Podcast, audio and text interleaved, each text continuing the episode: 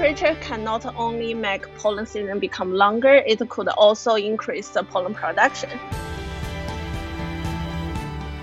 Ah, spring. Sunnier days, warmer temperatures, pollen season. A Climate Central study shows growing seasons in most of the U.S. now average 16 days longer than in 1970. And a Nature study predicts our warming climate will increase total pollen emissions between 16 and 40 percent. Yingxiao Zhang is a co author of that study. She's with the Climate, Space Sciences, and Engineering Department at the University of Michigan.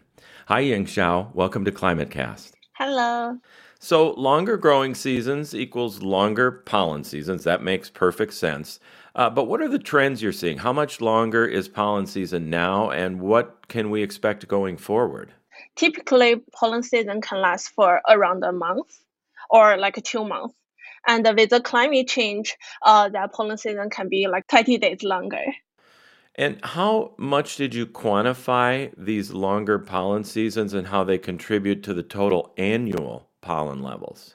Uh, so the longer pollen season is mainly driven by the warmer temperatures. Uh, in the future, when the temperature become warmer, they'll have like an earlier pollen season and also like increase the total pollen emission. So when we think of pollen, we think of ragweed, tree pollen, maybe grass pollen. Uh, what types of plants are seeing the increased pollen production and seasonal duration? Is it specific plants or is it many species of plants?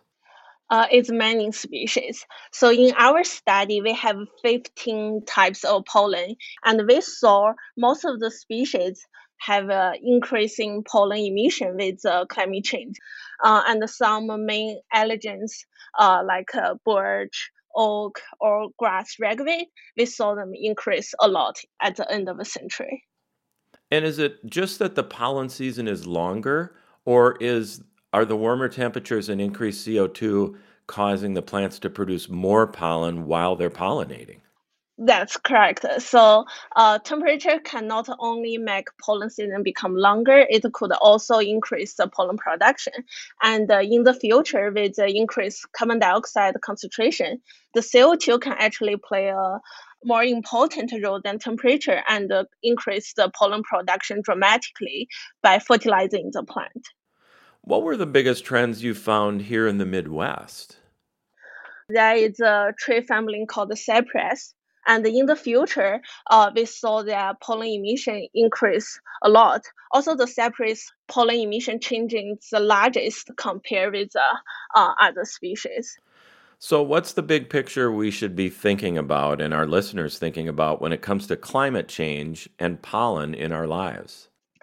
Uh, I think uh, at first a lot of people don't think that's a big issue, but if you look at the data, uh, you can see now already like 30% of the Americans are suffering from the pollen allergies. It can also contribute to the economic loss due to the missed work days and the medical expense. And in the future, with a more intense pollen season, more people would be sensitive to pollen allergies, and the people already uh, allergic to pollen, they may have like more severe reactions. Yingxiao Zhang, it's an interesting subject, and I certainly learned something today. Thanks for making us smarter about climate change and pollen season. Thank you so much for having me. That's ClimateCast. I'm MPR Chief Meteorologist Paul Huttner.